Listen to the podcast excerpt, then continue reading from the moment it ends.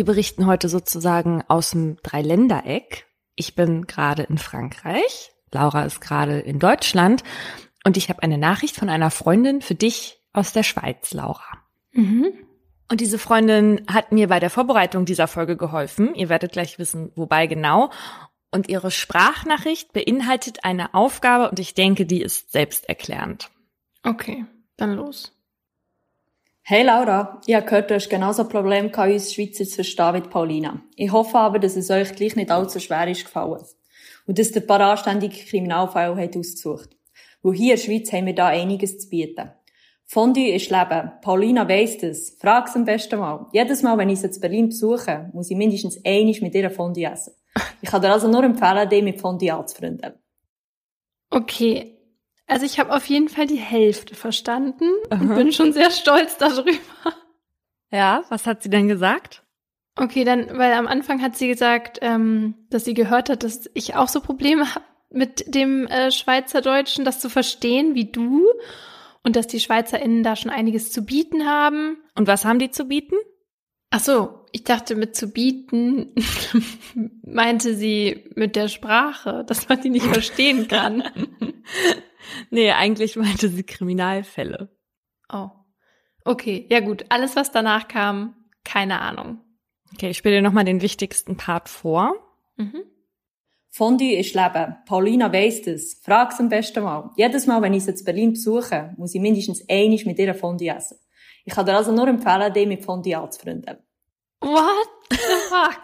ich verstehe nur irgendwas, ich soll dich irgendwas fragen und wenn sie in Berlin ist, muss sie mindestens einmal Fondue essen gehen. Ach, Fondue essen gehen. Und du sollst dich mit Fondue anfreunden, weil ah. Fondue ist Leben. Quatsch. Das hat die gesagt. Ja. Ich habe ihr gesagt, sie muss es einbauen. Oh Gott. Ja. Du hattest ja das Glück, dass du sie hattest so ein bisschen als Übersetzerin jetzt bei der Recherche zu der Folge. Ja, ganz großen Dank an Sarah in die Schweiz, die trotz bevorstehender Anwaltsprüfung übrigens die Zeit hatte, mir hier zu helfen. Ansonsten wäre die Folge auf dieser Seite hier safe an der Sprachbarriere gescheitert. Und damit herzlich willkommen zu Mordlust, unserem True Crime Podcast von ARD und ZDF. Hier reden wir über wahre Verbrechen und ihre Hintergründe. Mein Name ist Paulina Kraser. Und ich bin Laura Wohlers. In jeder Folge gibt es ein Oberthema, zu dem wir zwei wahre Kriminalfälle nacherzählen, über die diskutieren und auch mit ExpertInnen sprechen. Wir reden hier auch manchmal etwas lockerer miteinander. Das hat aber nichts mit einer fehlenden Ernsthaftigkeit zu tun, sondern das ist für uns so eine Art Comic Relief, damit wir zwischendurch auch mal aufatmen können. Das ist aber natürlich nie despektierlich gemeint. Und das Thema der heutigen Folge habt ihr wahrscheinlich schon erraten. Es geht um die Schweiz. Weißt du, wie man sich da begrüßt?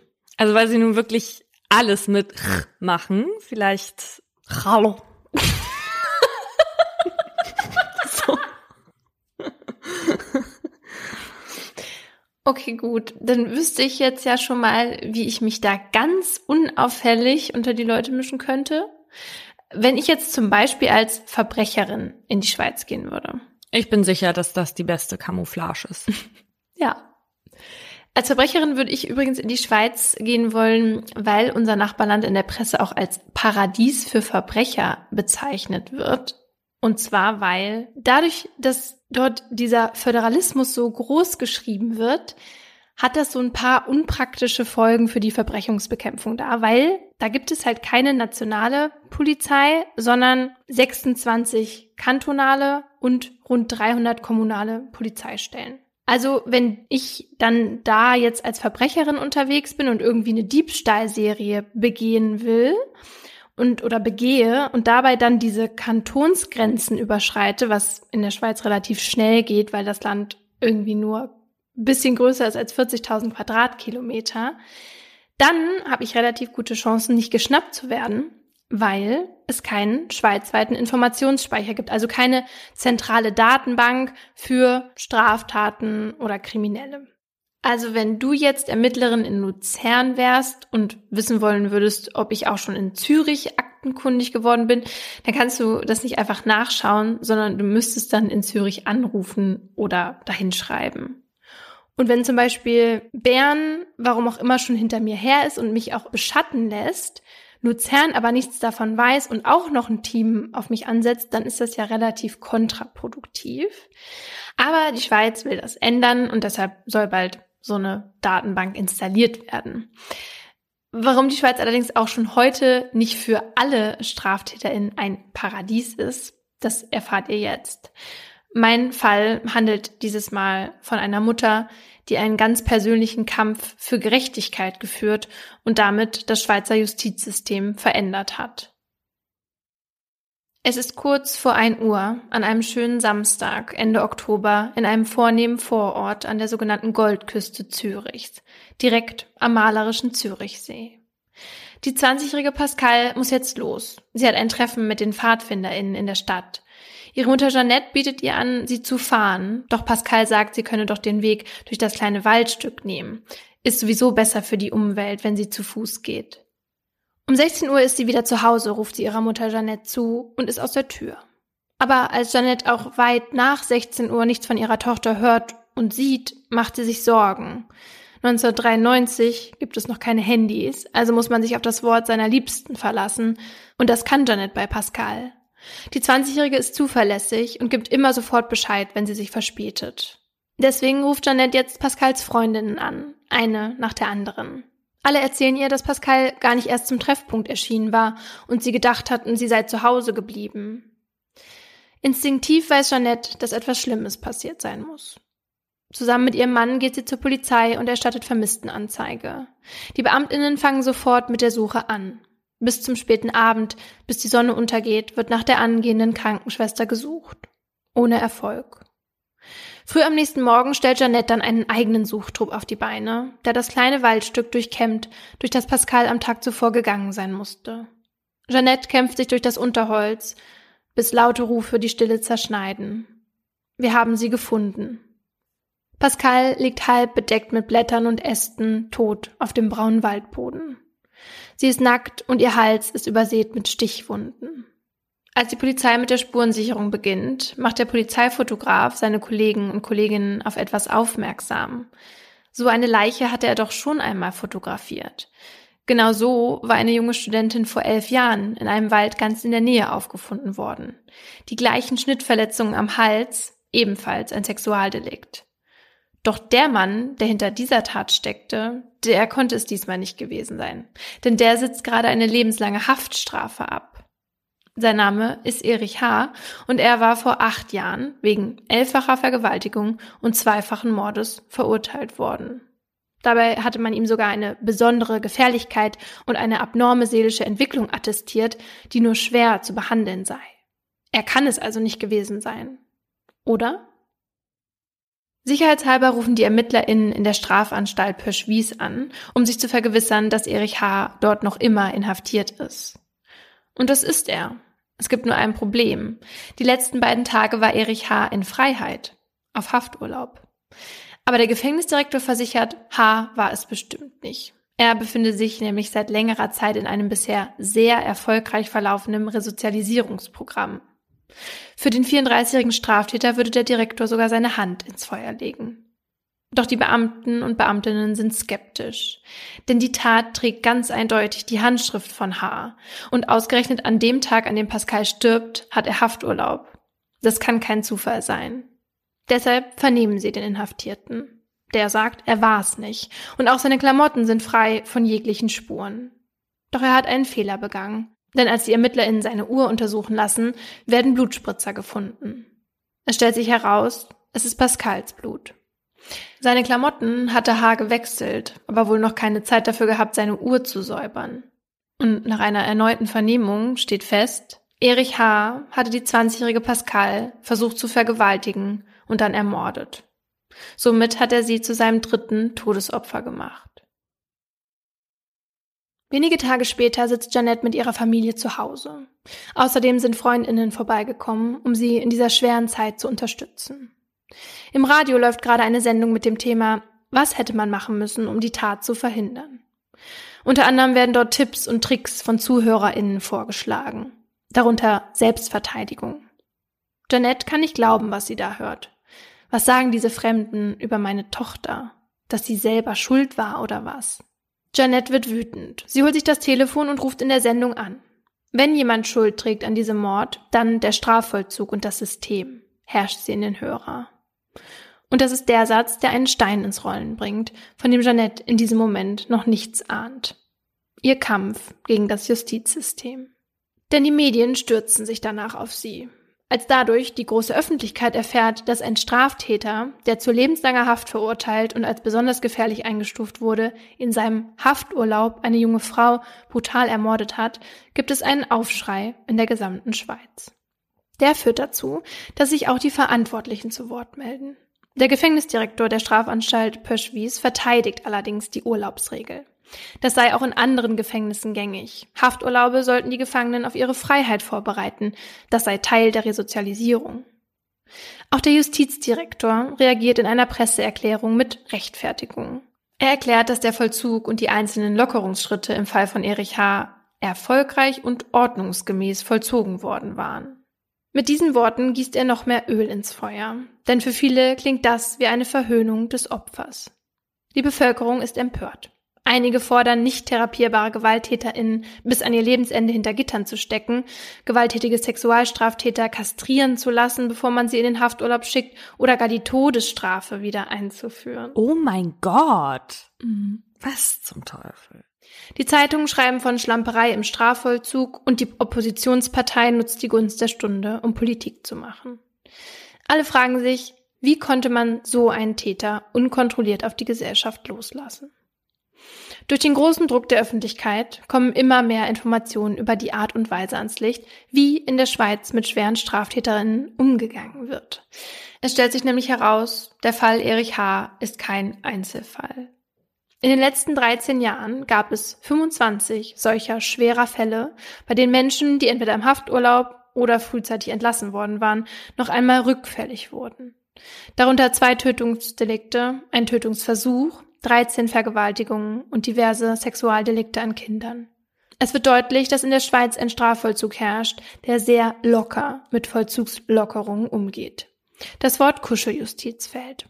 Denn vor dem Schutz der Bevölkerung stehen im Schweizer Justizsystem die TäterInnen und ihre Resozialisierung. Man ist in den 90er Jahren fest davon überzeugt, dass jeder Mensch irgendwann wieder auf den rechten Pfad zu bringen sei, mit den richtigen Programmen.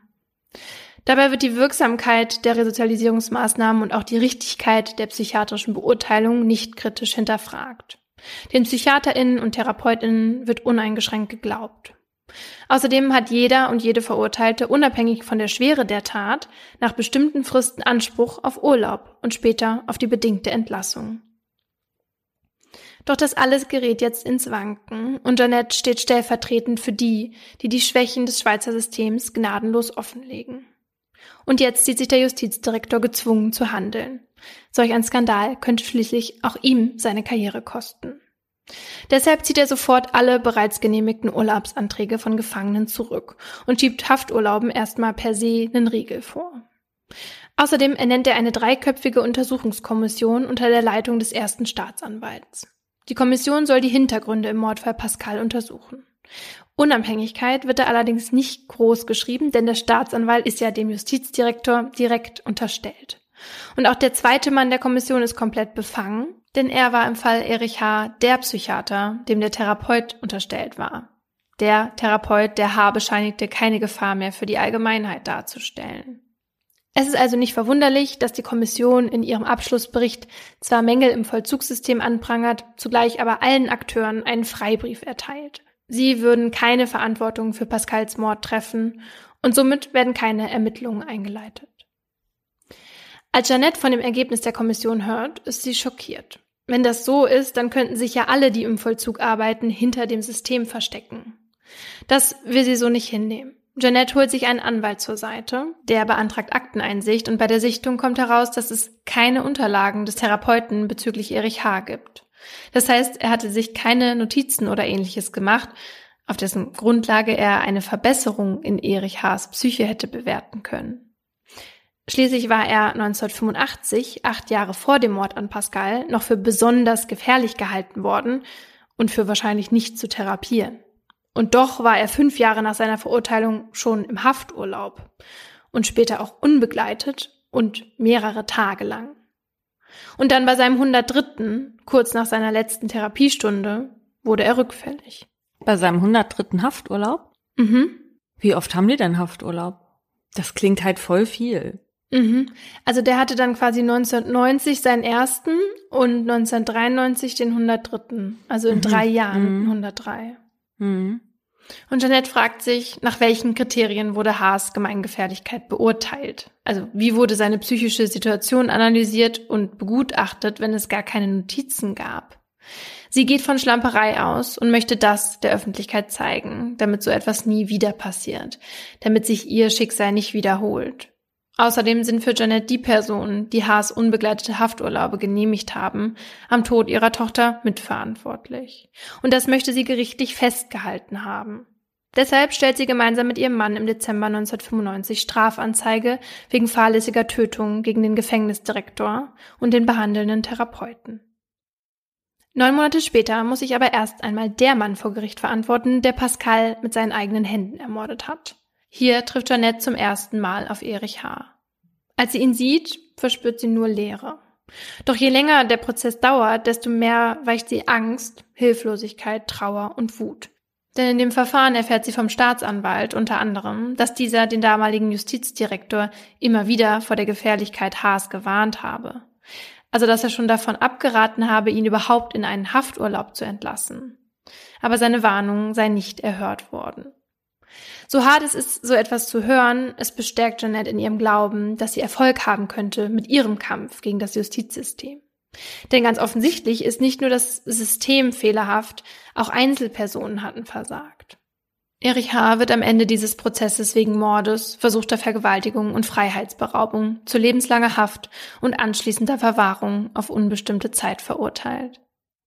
Ein Gegner ist besiegt. Jetzt ist das Justizsystem dran. Und tatsächlich wird im Sommer 1997 Anklage wegen fahrlässiger Tötung erhoben. Die Staatsanwaltschaft klagt gleich fünf Personen an, darunter auch wie von Janet gewünscht den Gefängnisdirektor und den behandelnden Psychologen.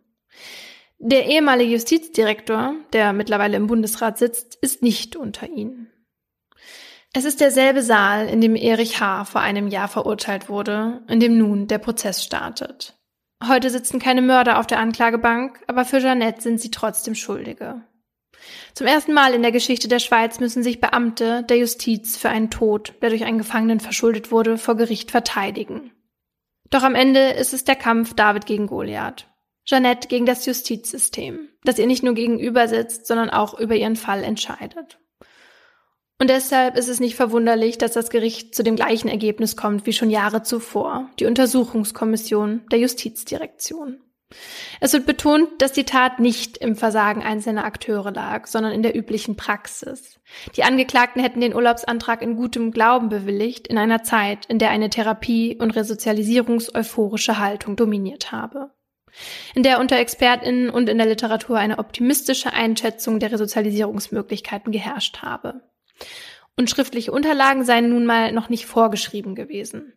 Und das von dem Gefängnis gewählte Programm sei sogar weit über den zu jener Zeit üblichen Standards hinausgegangen. Also von einer Sorgfaltsverletzung könne man hier nicht reden. Freispruch für alle Angeklagten heißt das im Klartext. Das Gericht erklärt, dass man sich am Ende mit der unangenehmen Tatsache abfinden müsse. Selbst so schreckliche Ereignisse wie der Mord an Pascal könnten nie restlos vermieden werden, es sei denn, man würde solche TäterInnen bis zu ihrem Lebensende einsperren. Solange man aber den für den Strafvollzug Verantwortlichen den Auftrag erteile, auch solche TäterInnen für den Wiedereintritt in die Gesellschaft vorzubereiten, würden wir alle ein Restrisiko tragen, so das Gericht. Jeanette kann nicht glauben, was sie da hört. Von dem Restrisiko weiß sie. Sie findet aber, dass die Entscheidung, ob ein Täter oder eine Täterin entlassen wird oder nicht, im Zweifel für den Schutz der potenziellen Opfer und nicht zugunsten der TäterInnen ausfallen sollte. Es darf nicht sein, meint Jeanette, dass Eltern gesagt werden muss, ihr Kind ist leider das Opfer eines Restrisikos geworden. Hm. Für sie passt hier Recht und Gerechtigkeit nicht zusammen. Sie will weiterkämpfen gegen das System, das sich ändern muss. Da kommt 1998 ein Brief ins Haus geflattert. Das Kanton Zürich bietet den Eltern von Pascal einen Vergleich an. Eine Abfindung in Höhe von fast einer Million Schweizer Franken wird angeboten. Das kommt völlig überraschend für Jeanette. Denn eine Schuld bestreitet die Justizdirektion vehement. Handelt es sich bei diesem Angebot jetzt um das Eingeständnis, zumindest einer moralischen Mitschuld, oder doch eher um Schweigegeld? Denn die Zahlung ist mit der Auflage verbunden, dass Janet fortan auf jegliche rechtliche Schritte verzichtet. Hm. Aber warum sollte man so viel Geld zahlen, wenn man nicht weiß, dass man einen Fehler gemacht hat? Ja. Janet sieht es deshalb als Eingeständnis und nimmt den Vergleich an. Doch eine Entschuldigung hätte ihr mehr bedeutet als das Geld. Das Geld, das sie für etwas spendet, das Pascal am Herzen gelegen hatte. Hm. Man könnte das natürlich auch als Indikator sehen, dass die Verantwortlichen selbst denken, dass sie damit irgendwie durchkommen könnte, also Janet. Weil warum sollten sie ihr das sonst zahlen wollen? Schweigegeld ja, aber vielleicht eben auch, weil sie was zu befürchten hatten. Ja. Ich hätte gedacht, dass sie es vielleicht deswegen weiter betreibt. Aber es ist natürlich auch ein äh, total harter Kampf und so und wahrscheinlich äh, geht sie am Ende dann leer aus. Deswegen, ich kann es total nachvollziehen, aber ich finde es von denen auch in dem Sinne eine Art Eingeständnis von wegen, wir haben hier schon irgendwas falsch gemacht und wir haben noch dazu auch Sorge, dass das irgendwann mal jemand feststellt. Ja, ich meine, das war jetzt dann fünf Jahre nach dem Mord und Janette hat auch gesagt, dass tatsächlich dieser Kampf gegen das Justizsystem für sie genauso nervenaufreibend war, wie auch mit dem Tod ihrer Tochter klarzukommen. Mhm. Und ich glaube, es hat auch ein bisschen damit zu tun gehabt, dass sie wusste, dass weitergekämpft wird, auch wenn sie diesen Kampf gegen diese Einzelpersonen, wie es ja am Ende auch war, stoppt. Mhm. Mhm. Weil irgendwie diese gesellschaftliche Debatte über das Justizsystem dann schon nicht mehr aufzuhalten war. Ah ja, okay. Weil sich dann daraufhin auch wirklich viel verändert hat in dem Justizsystem da. Also da werden externe Fachkommissionen installiert, die dann über die Hafturlaube entscheiden. Die Gefängnispsychiatrie und auch die Bewährungshilfe werden reformiert. Und im Jahr 2000 wird außerdem noch eine sogenannte Volksinitiative eingereicht. Da kämpft nämlich jetzt nicht nur Jeannette gegen das Justizsystem, sondern die halbe Schweiz, weil dem Volk diese Veränderungen noch nicht weit genug gehen. Und diese Initiative fordert lebenslange Verwahrung von nicht therapierbaren, extrem gefährlichen Sexual- und GewaltstraftäterInnen. Dass die nie wieder rauskommen und dass die auch keinen Hafturlaub bekommen. Und sie sagen, ein Fall soll nur dann erneut überprüft werden dürfen, wenn durch neue wissenschaftliche Erkenntnisse nachgewiesen ist, dass der Täter bzw. die Täterin geheilt werden kann und künftig für die Allgemeinheit keine Gefahr mehr darstellt. Und die Verantwortung für einen Rückfall von einem entlassenen Täter oder Täterin sollen dann die Behörden übernehmen. Das fordert diese Initiative. Mhm. Und über die wird entschieden und die SchweizerInnen entscheiden 2004 mit 56,2 Prozent, ja, sie möchten, dass das so gemacht wird. Und 2008 wird die Initiative dann auch umgesetzt, allerdings deutlich abgeschwächt. Das hat vor allem damit zu tun, dass eine Verwahrung, ohne dass da regelmäßig geprüft wird, dass das gegen die Europäische Menschenrechtskonvention verstößt. Das geht nicht. Du kannst nicht jemanden für immer einsperren und nicht mal überprüfen oder so. Das geht nicht. Und auch diese Forderung, dass dann die Behörden verantwortlich gemacht werden, das war nicht umzusetzen. Ja, das verstehe ich. Ja. Trotzdem wurden aufgrund dieser Initiative rückfallgefährdete StraftäterInnen ab dato viel strenger kontrolliert. Und damit hat sich die Zahl der Verwahrten verdoppelt und die Rückfälle auch drastisch reduziert. Also wer heute in der Schweiz verwahrt wird, der hat tatsächlich sehr schlechte Chancen, überhaupt noch einmal rauszukommen. Und durch den Fall Pascal hat sich das Vollzugssystem letztlich nicht nur grundlegend geändert, es hat sich auch irgendwie um 180 Grad gedreht, zumindest wenn man die schweren Sexual- und GewaltstraftäterInnen betrachtet. Aber für Jeannette, die immer zuerst an die Opfer denkt, ist das die richtige Entwicklung. Sie ist froh, dass es so nicht mehr Schicksale wie das ihrer Tochter gegeben hat. Ihrem eigenen Verlust hilft es aber nicht, sagt sie.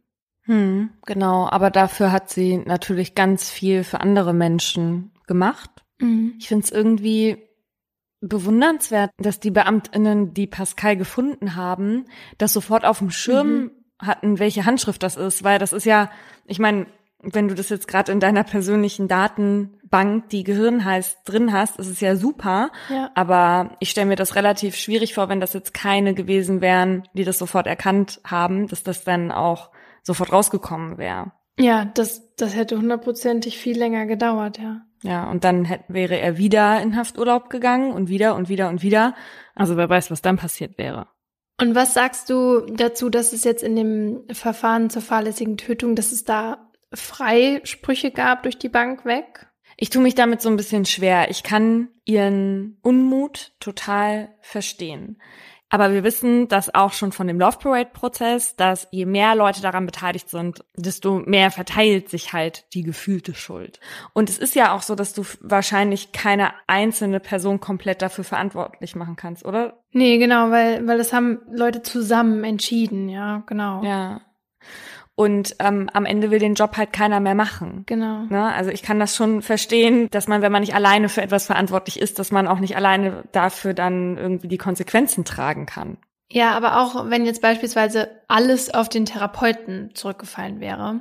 Also der Therapeut, der davon überzeugt war, dass Erich H. so weit resozialisiert war, dass er keine Gefahr mehr für die Allgemeinheit darstellt, wenn der im Nachhinein für den Tod von einer jungen Frau verantwortlich gemacht wird, dann wird er doch nie wieder sagen, ja, der Mensch, der hier vor mir sitzt, der kann jetzt in den Urlaub. Und ich meine, es war ja auch nicht der erste, sondern der 103. Urlaub. Und davor ist nichts passiert. Wovon man weiß. Ja, wovon man weiß. Will auch niemanden in Schutz nehmen, aber genau, ich sehe das auch so. Man, man kann nicht die Behörden oder jemanden dafür verantwortlich machen, wenn nicht fahrlässig gehandelt wurde. Ja, wenn die das irgendwie beweisen können, dass da fahrlässig gehandelt wurde, dass da jemand gar nicht hingeguckt hat oder nicht zugehört hat bei den Therapiestunden oder so, ja, okay, ne? Dann ist es was anderes. Aber solange man sowas nicht beweisen kann. Es ist halt wie mit jedem anderen Job, wo Menschen arbeiten, da werden Fehler gemacht. Ja. Das ist natürlich keine Ausrede für alles und noch dazu furchtbar tragisch, weil in solchen Fällen da natürlich auch noch Menschenleben dranhängen.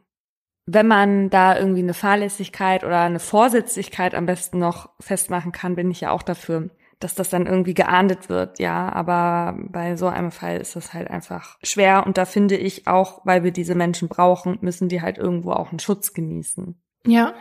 Auch wenn mir das für Janette natürlich unfassbar leid tut und ich ihren Kampf eins zu eins nachvollziehen kann und ich dem wahrscheinlich auch genauso gekämpft hätte. Ja, absolut. Und diese Verwahrungsinitiative kann man vielleicht auch nachvollziehen, wenn man weiß, von wem sie ausging. Denn die hatten auch Angehörige von Opfern ins Leben gerufen. Und ihre Forderung wurde ja auch dann erhört, allerdings halt nur abgeschwächt dann von der Politik umgesetzt. Aber sie hat definitiv dazu beigetragen, dass sich was geändert hat, ja. Und so muss man sich den Zweck von diesen Volksinitiativen in der Schweiz auch vorstellen. Und auf die gehe ich jetzt mal in meinem Aha ein bisschen genauer ein.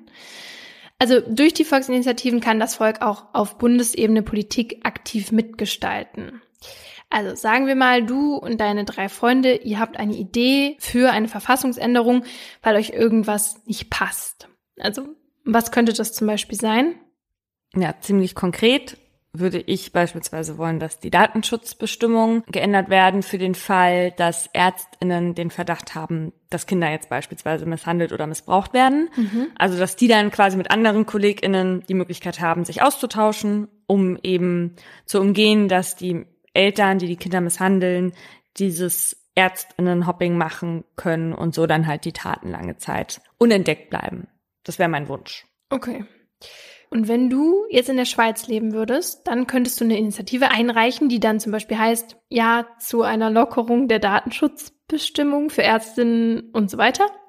Und wenn euer Initiativtext dann alle Formalien einhält, wird er von der Bundeskanzlei durchgewunken und die eingereichte Initiative veröffentlicht. Und mit dieser Veröffentlichung startet dann eure Sammlungszeit und dann habt ihr 18 Monate, um 100.000 Unterschriften zu sammeln, die eure Initiative unterstützen und eben das auch wollen. Und wenn ihr das geschafft habt, dann wird eure Vorlage vom Parlament inhaltlich überprüft. Das passiert gar nicht davor.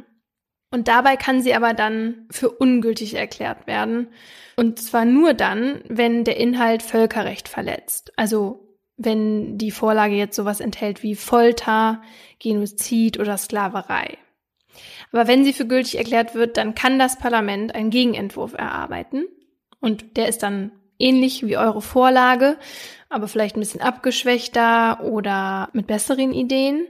Und dann kommt es zur Volksabstimmung, entweder mit oder ohne Gegenentwurf. Und bei der Abstimmung mit Gegenentwurf wird den SchweizerInnen dann die Initiative und der Gegenentwurf vorgelegt und die Stichfrage gestellt. Also welcher Entwurf soll dann Vorrang haben, wenn jetzt beide angenommen werden? Weil das geht auch. Also ich kann dann auch, wenn ich dann auch in der Schweiz wohne, sagen, ich finde den Gegenentwurf gut, aber ich finde auch genau euren Entwurf gut. Und dann würde ich sagen, aber ich finde euren Entwurf ein bisschen besser, deswegen sollte er Vorrang haben. Und wenn dann abgestimmt wurde, dann muss die Mehrheit der SchweizerInnen Ja gesagt haben und auch die Mehrheit der Kantone, also dieser Bundesländer. Und dann würde die Initiative angenommen werden und dann auch umgesetzt. Aber die Mehrheit nicht der Gesamtbevölkerung, sondern der Leute, die daran teilgenommen haben. Genau. Deswegen kann man das natürlich auch nicht pauschal sagen, dass und dass die SchweizerInnen angenommen haben, sondern eben nur diese Auswahl ja. an Personen. Und das wissen wir, sind ja nicht alle, genau. Und in Deutschland gibt es auch Volksinitiativen und Abstimmungen. Die nennen sich dann Volksentscheide. Aber das geht nicht auf Bundesebene, sondern nur auf Länderebene. So wie wir das gerade in Berlin hatten mit dem Flughafen. Eigentlich hieß der Spruch, Berlin braucht Tegel. Ja. Paulina braucht Tegel aber vor allem, weil sie da dichter dran wohnt als am BER. Ja, und da waren dann ja auch mehr Leute deiner Meinung als dagegen. Und trotzdem wird Tegel äh, bald geschlossen, weil das Abgeordnetenhaus irgendwie meinte, der Volksentscheid sei nicht umsetzbar. Also letztlich hat es hier mit dieser Mitgestaltung der Politik auch gar nicht so gut funktioniert. Ja, aber eben, dass ganz Deutschland über so ein ja, Volksbegehren entscheidet, das gibt es nicht. Aber in der Schweiz kommt das auch tatsächlich selten vor. Ähm, seit 1891 gab es zwar über 470 Volksinitiativen, aber nur etwas mehr als 20 wurden am Ende angenommen. Aber trotzdem sind solche Initiativen halt wichtig für die Schweizer Demokratie. Und auch wenn oft nicht die Mehrheit für die und die Initiative stimmt, dann wird der Gesetzgeber trotzdem häufig schon tätig und ändert irgendwas, weil, weil man halt merkt, da gibt's irgendwie Bedarf, was zu ändern. Also die Forderungen der BürgerInnen werden schon ernst genommen. Aber dass jetzt irgendwie eine Privatperson es schafft, mit Hilfe von diesem Instrument die Verfassung zu ändern, das kommt halt seltener vor, als man sich das vielleicht vorgestellt hat. Aber was hältst du jetzt, du als Privatperson, von Volksinitiativen in der, wie in der Schweiz? Also ich glaube, das gibt sicherlich ein Gefühl von Mitbestimmung. Und das finde ich an sich nicht schlecht, weil das ja Menschen auch ermutigt, selbst aktiv zu werden und sich selbst einzubringen und sich halt auch intensiv mit einem Thema irgendwie auseinanderzusetzen. Ich habe irgendwie öfter mal den Verdacht, dass Politik von manchen Menschen so weit weg ist gefühlt, dass sie denken, mhm. dass sie das eh nichts angeht. Und ich könnte mir vorstellen, dass das, also dass sowas dann als Instrument schon dagegen wirken kann. Tu mich allerdings eher schwer, wenn das so emotional besetzte Themen sind, wie beispielsweise. Es gab doch dieses ähm, diesen Minarettstreit. Ja, genau.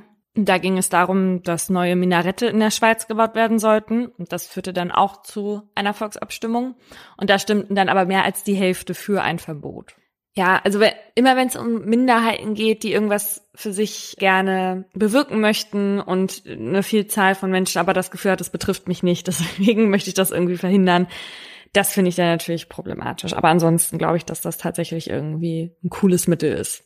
Und du? Ja, bei manchen Themen hat man ja dann auch das Gefühl, die Leute, wenn, wenn sie darüber entscheiden müssen, machen sich mehr Gedanken und setzen sich dann auch mehr mit der Politik auseinander.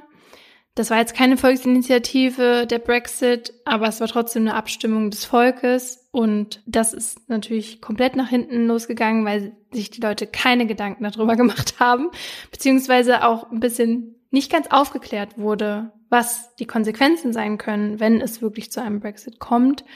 Und deswegen bei so ganz großen Entscheidungen, und deswegen glaube ich auch, dass Bundesebene wahrscheinlich schwierig ist, ist es eine schöne Idee, aber die Umsetzung kann dann problematisch sein. Aber da war es doch auch so, dass hauptsächlich natürlich die Gegner für Europa mobilisiert wurden. Genau. Ne, weil es ist ja oft so, du, dich, dich stört etwas und du schreibst einen Kommentar auf Facebook, du gehst irgendwo hin und sagst, ich möchte hier raus aus der EU. Und dass die jungen Leute, und deswegen haben ja eher ältere Menschen, konservative Menschen dafür gestimmt, dass die jungen Leute alle zu Hause geblieben sind, weil die sich dachten, ach, na ja, das wird schon. Ja, die haben das nicht für möglich gehalten, genau. In meinem Fall geht es auch um etwas, das viele nicht für möglich gehalten haben. Und zwar, dass einige dramatische Ereignisse im Zusammenhang standen. Einige Namen habe ich geändert. Klack, klack, klack, klack machen ihre Absätze auf dem Bodenbelag im Parkhaus. Jedes Klackern halt ein wenig. Barbara hat gerade ihr Auto abgestellt. Im Kofferraum liegt das Kleid, das sie eben abgeholt hat, in einer Schutzhülle. Sie braucht es für eine Hochzeit. Ihre Schwester heiratet nämlich bald und Barbara weiß schon ganz genau, was sie tragen wird. Eben jenes Kleid. Auch die 29-Jährige wird selbst bald vor den Traualtar treten. Heute ist ein warmer Tag im Juni 1991. Es ist zwar erst kurz vor 15 Uhr, aber hier im siebten Stock des Parkhauses ist es trotzdem dunkel.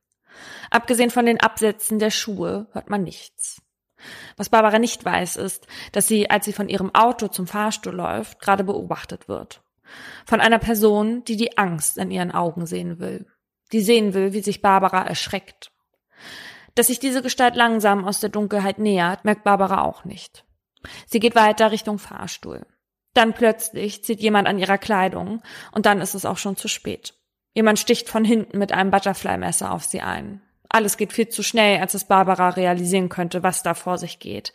Sie kann nicht mal mehr richtig schreien. Sie sackt fast lautlos vor den Türen des Fahrstuhls zusammen und stirbt dort auf dem Parkhausboden an ihren inneren Verletzungen. Der Fall vom Parkhaus Urania macht national Schlagzeilen. Natürlich, denn darin sind alle Komponenten enthalten, die einen schaudern lassen. Das Verbrechen bedient zur damaligen Zeit die Urängste vieler Frauen. Dunkelheit, Verfolgung, ein brutales Tötungsdelikt und ein wehrloses Opfer. Die Aufmerksamkeit der gesamten Schweiz liegt auf den Augen des Zürcher Ermittlungsteams. Doch die haben keinen einzigen Anhaltspunkt, wo sie anfangen sollen. Es gibt keine Hinweise am Tatort, keine Waffe, keine Tatzeugen. Barbaras Handtasche war offenbar bewegt worden. Man fand sie anderthalb Stockwerke tiefer im Treppenhaus. Ihr Portemonnaie fehlte. Das Einzige, was man hat, ist die Aussage einer Person, die ein oder zwei Männer, die südländisch aussahen, oben im Parkhaus gesehen haben will. Die Polizei fahndet daraufhin nach einem oder zwei Tätern. Viele Frauen fühlen sich nach dem brutalen Überfall im Parkhaus nicht mehr sicher. Deswegen richtet man in der Schweiz spezielle Parkplätze für Frauen dicht am Ausgang ein und sorgt für eine bessere Belichtung. Und das ist nicht die einzige politische Konsequenz. Die nationalkonservative Partei SVP benutzt daraufhin die Verunsicherung, die durch den Fall entstanden ist. Auf einem gezeichneten Wahlplakat ist eine Frau mit einem Schlüssel in der Hand zu sehen und der Schatten eines Mannes, der sie von hinten mit einem Messer attackiert. Darunter steht, das haben wir den Linken und den Netten zu verdanken. Mehr Kriminalität, mehr Drogen, mehr Angst. Doch zum Glück gibt es eine Alternative. Mehr SVP, mehr Sicherheit. So groß die politische Dimension des Falls geworden ist, so wenig erfolgreich sind die Ermittlungsarbeiten dazu. Bereits ein halbes Jahr nachdem Barbara brutal angegriffen und getötet wurde, gibt der leitende Kommissar bekannt, dass es praktisch keine Spuren gebe. Sie haben nichts und geben sogar öffentlich zu, dass man jetzt auf Glück hoffen muss, um die Tat doch noch aufzuklären.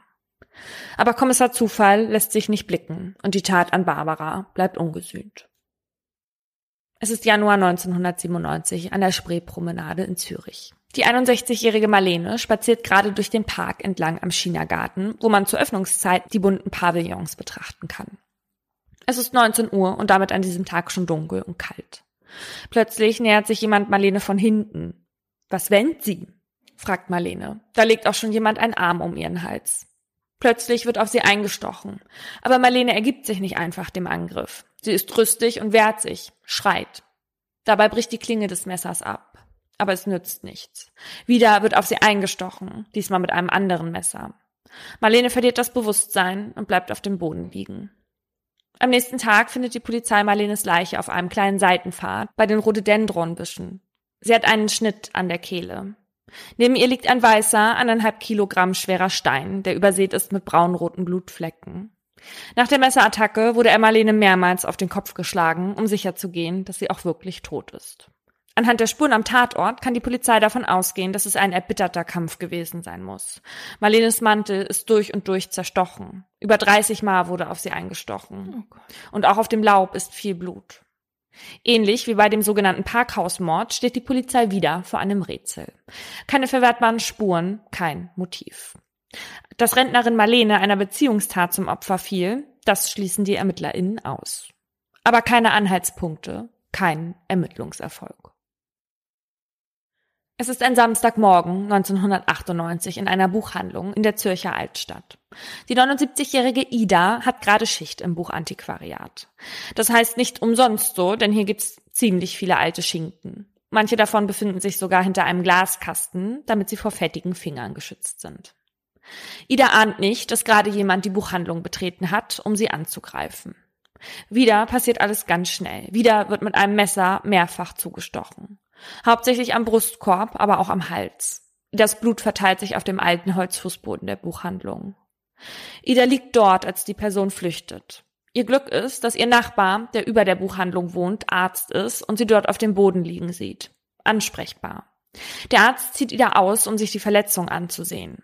Er sieht, dass sie nicht in akuter Lebensgefahr schwebt und beruhigt Ida. Sie wird ins Krankenhaus eingeliefert und überlebt. In der Kasse der Buchhandlung fehlen 400 Franken. Wieder tappt die Polizei im Dunkeln, wieder fehlt ein offensichtliches Motiv für die Tat. Ida kann den Beamtinnen nur sagen, dass sie von einem Mann angegriffen wurde. Aber erkannt habe sie ihn nicht. Den einzigen ersichtlichen Zusammenhang, den die ErmittlerInnen ziehen können, ist, dass das Opfer aus dem Chinagarten in direkter Nachbarschaft zur Buchhandlung gewohnt hat. Hat der Täter es auf Frauen aus der Kirchgasse der Zürcher Altstadt abgesehen? Ein Zusammenhang mit dem berühmten Parkhausmord vor sieben Jahren sieht niemand. Dass es bei den Angriffen zwei Opfer aus derselben Straße getroffen hat, ist zwar Zufall, aber das weiß die Polizei noch nicht. Und es ist so ziemlich der einzige Ermittlungsansatz, den sie jetzt haben. Auch beim Angriff auf die Buchhändlerin Ida ist die Polizei ratlos. Bis sie einen Anruf von KollegInnen erhalten. In einer psychiatrischen Klinik soll es eine Person geben, die von realitätsnahen Träumen erzählt, die die Morde im Parkhaus und beim Chinagarten betreffen. Es ist die 25-jährige Caroline H. Eine buschikose Frau, die schon einschlägig strafrechtlich in Erscheinung getreten ist. Und zwar wegen Brandstiftung. 1991 und 1992 steckt sie in Luzern mehrere Telefonzellen, Schuppen und Gebäude im Brand. Am Ende, als ihre gelegten Brände immer größere Ausmaße annehmen, zündet sie sogar das Holzlager einer Schreinerei an. 1992 kündigt sie auf einer Bahntoilette ihren nächsten Coup sogar an. Dort hinterlässt sie ein Papierhandtuch mit den Worten Ich bin ein Brandstifter. Heute Nacht gibt es den zweiten Großbrand in Luzern. Ich kann's nicht lassen. Danach steckt sie den Dachboden eines historischen Gebäudes in Luzern in Brand, bei dem ein Schaden in Millionenhöhe entsteht. 1993 steht sie wegen über 40 Brandstiftungen vor Gericht. Die Staatsanwältin beunruhigt, wie schnell Carolins Taten eskaliert sind. Außerdem zeigt Caroline keinerlei Reue, sagt, sie würde sowas wieder tun. Das Gericht weiß außerdem, dass Caroline Menschen auch schon bedroht hat. Ihre Psychotherapeutin beispielsweise hatte ihre Patientin selbst angezeigt, weil sie Angst vor ihr hatte. Caroline hatte ihr gedroht, sie umzubringen. Den ermittelnden Beamtinnen hat sie auch von ihren Gewaltfantasien gegen die Therapeutin erzählt. Diese Frau muss man früher oder später umbringen. Sie läuft mir ja nicht davon. Es ist halt so. Es ist doch normal. Andere Leute bringen auch andere Leute um. Hm? Das sagt sie oder wo? Ja, den Beamtinnen und Beamten gegenüber. Die Staatsanwältin sieht in ihr eine Gefahr für die Allgemeinheit. Deswegen fordert sie zusätzlich zur Freiheitsstrafe die Verwahrung und das Gericht gibt ihr Recht. Vier Jahre Zuchthaus und Verwahrung. Zur damaligen Zeit ist das ein Novum, dass eine gerade mal 20-Jährige gefährlich sein und dann auch noch deswegen verwahrt werden soll. Das können sich viele nicht vorstellen. Und das Urteil bleibt auch nicht lange bestehen. Nur ein Jahr später hebt ein höheres Gericht es wieder auf, weil ein neues Gutachten Caroline eine bessere Prognose gibt. Und das, obwohl sich Caroline im Gefängnis kaum an Regeln halten mag und sich immer wieder den Justizvollzugsbeamtinnen widersetzt. Jetzt heißt es also weniger Zeit im Zuchthaus für sie und Therapie statt Verwahrung. Ein fataler Fehler. Caroline H. ist das Kind eines Österreichers und einer Österreicherin. Der Vater ist Schreiner, die Mutter ist später Hausfrau. Gemeinsam lebt die Familie in einem kleinen Dorf in der Innerschweiz. Caroline H. ist als Kind noch nicht sonderlich auffällig, wirkt nach außen eher schüchtern. Nur in die Schule geht sie nicht so gern. Als sie in die Pubertät kommt, wird sie auffällig, stellt Blödsinn an. Das Mädchen mit den langen blonden Haaren und dem Pony wird immer mehr zur Außenseiterin. Kapselt sich selbst ab und leidet aber gleichzeitig daran, nicht integriert zu sein. Sie wird gehänselt. Eigentlich wollte Caroline immer Polizistin werden. Aber weil ihr die Einbürgerung verweigert wird, kann sie ihrem großen Traum nicht nachgehen. Caroline fühlt sich schnell gedemütigt. Als sie nach einem Au-pair-Jahr in Neuenburg zurückkehrt, ist nichts mehr wie vorher. Später werden GutachterInnen sagen, dass das das entscheidende, prägende Jahr für sie war und dass sie die Erlebnisse dort nie wieder losgelassen haben. In einer Vernehmung spricht Caroline davon, von ihrem Gastvater vergewaltigt worden zu sein. Das nimmt sie aber später wieder zurück und sagt, sie wäre nur sauer auf die Gastfamilie gewesen und wollte ihr eins auswischen. Deswegen thematisiere ich das jetzt ja auch nicht weiter. Aber später äußert sie auch einem Ermittler gegenüber, dass sie ernsthaft überlegt hatte, die Familie umzubringen. In der Zeit danach legt Caroline ihre ersten Brände. Manchmal kehrt sie an die Orte zurück, wenn die Flammen schon lodern und schaut beim Löschen zu. Nach der Schule beginnt sie eine Lehre im Büro. Aber richtig erfolgreich ist sie dabei nicht. Hinzu kommt, dass sie unter Alkoholeinfluss regelrecht aggressiv wird. Bei einer Firmenfeier rastet Caroline dann so aus, dass sie von mehreren Leuten festgehalten werden muss. Als man ihr das am nächsten Tag berichtet, kann sie sich an nichts mehr erinnern. Mhm. Caroline wird gekündigt und fällt in ein großes Loch. Sie klaut, begeht Sachbeschädigungen und legt Feuer. Dann regt sich bei Caroline eine Art Lust. In ihr entwickelt sich das Bedürfnis, jemanden umzubringen. Sie spielt mit dem Gedanken, setzt sich ein paar Mal in den Zug nach Zürich, weil es in ihrer Vorstellung dort passieren muss, hat aber keinen wirklichen Plan und fährt dann unverrichteter Dinge wieder zurück. Dann kommt Caroline eine Idee. Sie will es in einem Parkhaus machen. In Parkhäusern ängstigen sich Leute. Und das findet Caroline erregend.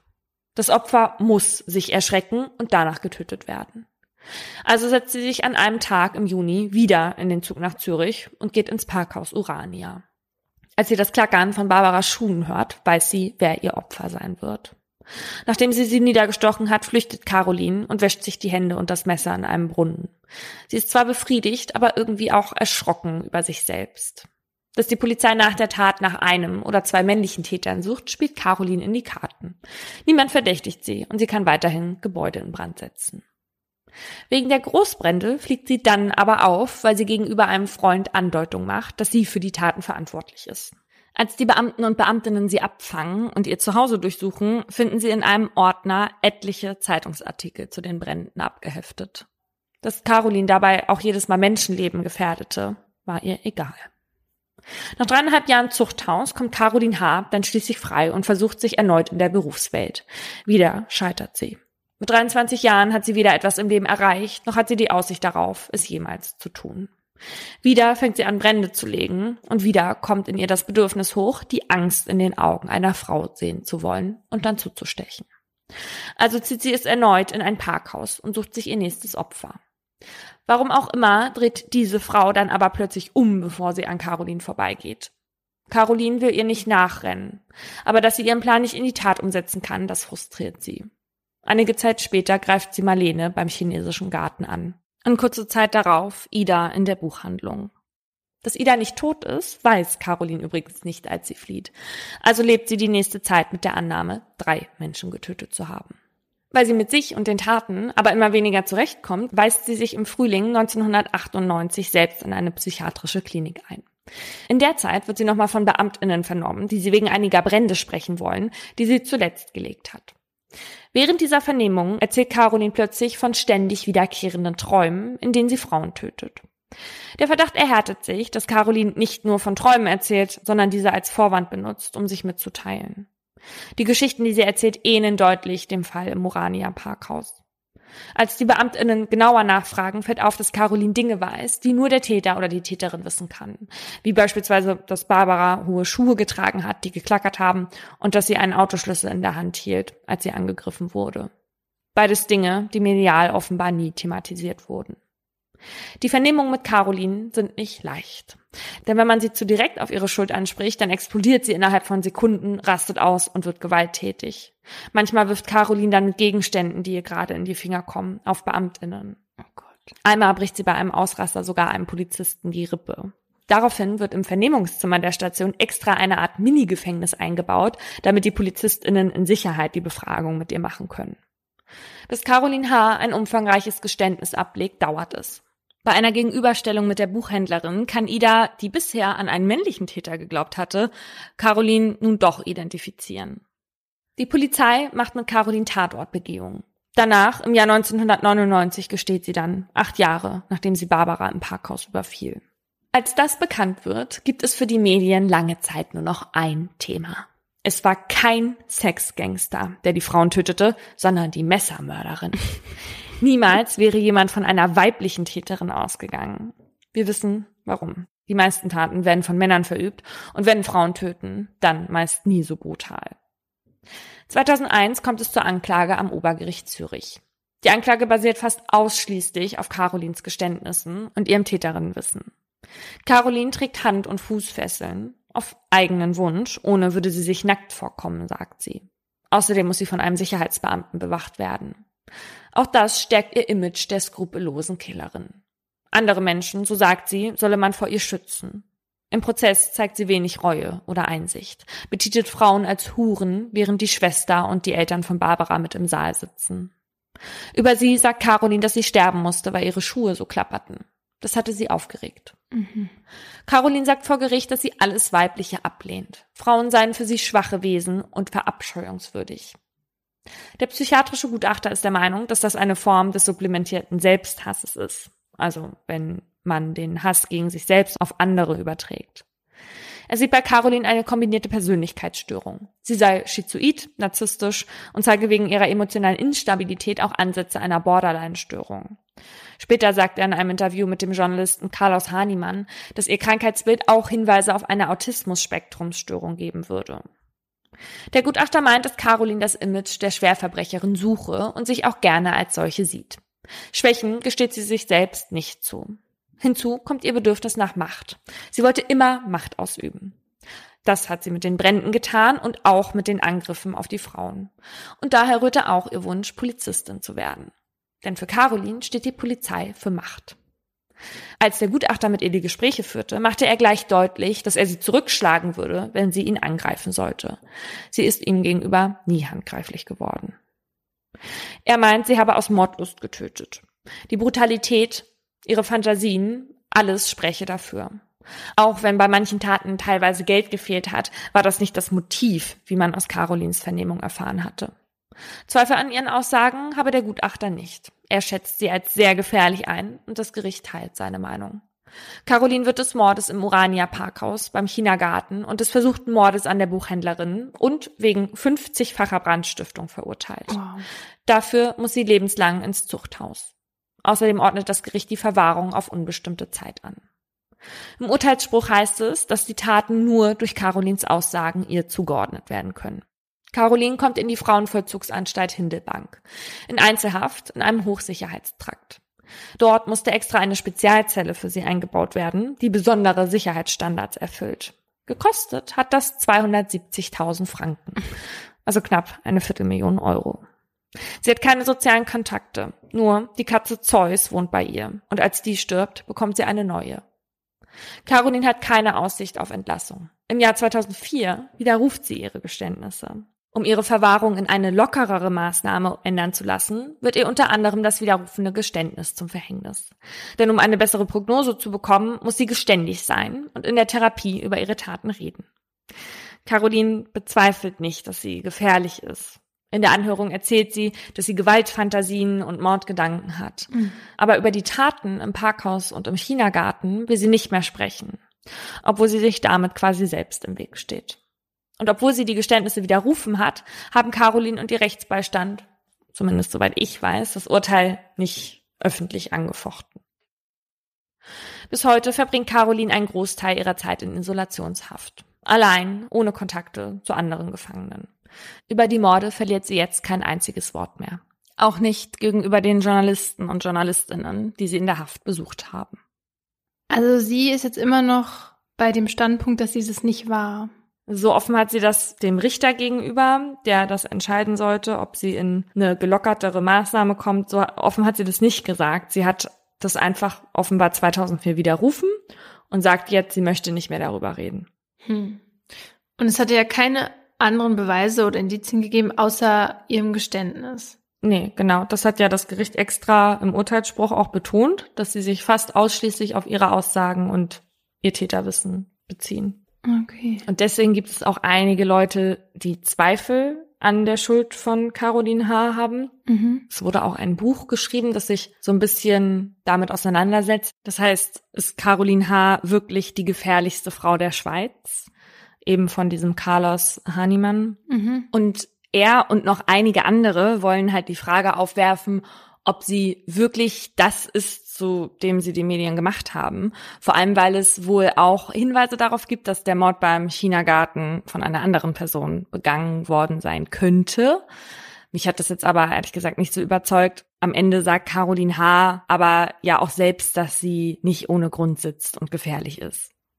Ja, das ist jetzt die erste Frau, die wir haben, die zumindest eine Zeit dazu gestanden hat, Frauen einfach nur aus Hass umgebracht zu haben. Ja. Und das ist ja sicherlich was, was total selten vorkommt, weil eigentlich ist es ja eher so, das, das habe ich bei Tätern halt schon öfters, also bei Sexualstraftätern schon öfter gelesen, dass sie halt auch irgendwie aus Frauenhass gehandelt haben. Aber bei einer Frau? Ja, es ist so ein bisschen, als ob sie sich auch selber mit ihrem eigenen Geschlecht nicht so richtig identifizieren mag. Nun muss man dazu sagen, damals, als sie die Taten begangen hat, war das öffentliche Bild von Frauen auch noch ein ganz anderes. Mhm. Ne? Also damals schien das vielleicht einigen Personen schwerer, sich mit dem zu identifizieren, was die Gesellschaft wollte, wie Frauen zu sein haben. Und da hat sie sich offenbar nicht so reinfühlen können. Sie sah jetzt nicht aus, wie man sich damals eine Frau vorgestellt hat. Also sie war sehr buschikos und Caroline H. hat auch angegeben, dass sie wegen ihres Aussehens oft gehänselt wurde und darunter auch sehr gelitten hat. Mhm. Und können wir mal kurz über Zeus sprechen? Es ist eine Katze, die mit ihr da wohnt, oder wie? Zeus ist tot. Also sie hatte eine Katze mit in ihrer Zelle oder in ihrem Raum. Offenbar hat sie jetzt auch ja noch eine. Das habe ich noch nie gehört. Und in der JVA Tegel haben Menschen, die da in Sicherungsverwahrung waren, auch Katzen bekommen, um die sozialen Fähigkeiten auszubauen. Und das kann denen ja auch eine weitere Aufgabe geben, also dass sie sich um die kümmern müssen und dann auch mal mit denen schmusen können. Mhm. Ja, das ist ja nett für die. Caroline H. hat ja die Verwahrung bekommen und darum geht's jetzt in meinem Aha. Verwahrung heißt, wenn ein Straftäter oder eine Straftäterin als so gefährlich eingestuft wird, dass er oder sie auch nach der abgesessenen Haftstrafe hinaus inhaftiert wird. Das gilt allerdings als Maßnahme, also für die Sicherheit von anderen Menschen und nicht als Strafe. Deswegen hat die Verwahrung auch nichts mit der Schuld zu tun, die der oder die Verurteilte dann ja schon getilgt hat. Die Schuld begründet ja die Haft und sie begrenzt die halt aber auch. Und das hier geht also über die Schuld hinaus. Und deswegen müssen die Rahmenbedingungen der Verwahrung auch anders sein. Übrigens haben wir das hier in Deutschland nicht immer so richtig hinbekommen, weil 2009 hatte der Europäische Gerichtshof für Menschenrechte unsere Sicherungsverwahrung, die man ähm, von Gedanken her mit der Verwahrung in der Schweiz schon vergleichen kann, als Strafe qualifiziert. Ein verurteilter Sexualmörder hatte kurz vor seiner Haftentlassung vom Gutachter wegen anhaltender sadistischer Fantasien eine nachträgliche Sicherungsverwahrung aufgebrummt bekommen und sich dann dagegen gewehrt. Und danach wurde unser System hier zur Sicherungsverwahrung 2013 reformiert und 2018 entschied dann der EGMR auch, dass die Unterbringung des Täters fein sei jetzt, weil jetzt im Vordergrund stünde seine psychische Störung zu behandeln. Hm. Im Schweizer Prinzip gibt es im Grunde zwei Arten von Verwahrung, die ordentliche und die lebenslängliche. Beide werden nach dem Absitzen der Freiheitsstrafe angetreten und zusammen mit der Haftstrafe angeordnet, wenn zu erwarten ist, dass der Täter oder die Täterin weitere Taten begeht. Für die ordentliche Verwahrung müssen einige Voraussetzungen erfüllt sein. Zum einen muss es sich um eine Straftat handeln, bei der die Höchststrafe mindestens fünf Jahre beträgt. Darunter fällt dann halt sowas wie Mord, schwere Körperverletzung, Vergewaltigung etc. Dann muss das Ziel des Täters oder der Täterin gewesen sein, die körperliche, psychische oder sexuelle Integrität des Opfers schwer zu verletzen oder dass die Person das dann auch tatsächlich getan hat. Und es muss ein hohes Rückfallrisiko bestehen. Beispielsweise, weil beim Täter oder bei der Täterin eine psychische Störung oder eine Persönlichkeitsstörung diagnostiziert wurde. Nach zwei Jahren wird bei der ordentlichen Verwahrung dann jährlich geprüft, ob die Maßnahme noch gerechtfertigt ist. Zeitlich ist die aber an sich nicht begrenzt. Die lebenslange Verwahrung, die gibt es ja erst eben, wie du erzählt hast, durch deinen Fall, also seit 2008 wegen der Verwahrungsinitiative. Und die unterscheidet sich insofern von der ordentlichen, als dass es keine Chance auf eine frühzeitige Entlassung gibt oder auf Hafturlaub. Mhm. Ist halt für besonders gefährliche TäterInnen, die von zwei unabhängigen Expertinnen auch als nicht therapierbar eingestuft werden müssen. Und diese Form der Verwahrung ist in der Schweiz heftig umstritten, weil es im Grunde genommen ja schwer vorhersehbar ist, ob ein Mensch in seinem Leben niemals therapierbar sein wird. Ja, und weil das ja auch schon bei der Verurteilung festgestellt werden muss. Also welcher Gutachter oder welche Gutachterin sieht sich denn imstande, bei einem Menschen vorauszusagen, also dieser äh, Mensch wird safe auch noch in 30 Jahren nicht therapierbar sein? Ja, vor allem, weil es dann ja wahrscheinlich auch ganz andere Therapiemethoden dann hoffentlich gibt. Ja. Und wenn es dann aber eh heißt, dass sie dann gucken müssen, ob man dann bedingt entlassen oder anders verwahrt werden kann, ja, wozu denn überhaupt? Ja. Und es gibt auch keine offiziellen Zahlen, aber was ich jetzt so gehört habe, sitzen derzeit auch nur ein bis drei Menschen in lebenslanger Verwahrung in der Schweiz. Und einer von ihnen ist Mike A. Er hatte mehrere Frauen vergewaltigt und dann ein Callgirl vorsätzlich getötet. Einer seiner Gutachter sagt über ihn, er hat Mäuse mit Strom gefoltert. Er leidet an einer Triebanomalie mit sadistischem Einschlag. Nach Lehrbuch ist es sexueller Sadismus. Und damit ist er dann eben auch dauerhaft nicht therapierbar. Also auch wenn es super, super selten ist, das Gericht hat die Möglichkeit, die lebenslange Verwahrung anzuordnen und hat das in diesem Fall jetzt auch gemacht. Mhm. Und da kam es dann aber bei einigen zum Aufschrei, als ein Gericht für den Vierfachmörder von Ruperswil nicht die lebenslange Verwahrung ausgesprochen hat. Diesen Fall haben wir super oft vorgeschlagen bekommen von euch. Ja. Thomas N., wie der Vierfachmörder von Ruperswil eigentlich heißt, hatte auf brutalste Art eine Mutter, ihre beiden Söhne und die Freundin des älteren Sohns über Stunden gequält, den jüngsten sexuell missbraucht und danach allen die Kehle durchgeschnitten und dann das Haus in Brand gesteckt. Und nun hat aber gerade Thomas N., der eine Tat begangen hat, von der sogar die Richter vom Highway des Grauens sprachen, nur in Anführungsstrichen die ordentliche Verwahrung bekommen. Wie eingangs gesagt, dient ja aber die Verwahrung jetzt nicht dazu, ein Verbrechen zu sühnen und ist schuldunabhängig. Dazu gibt's halt die Haftstrafe und da hat Thomas N. schon lebenslang bekommen.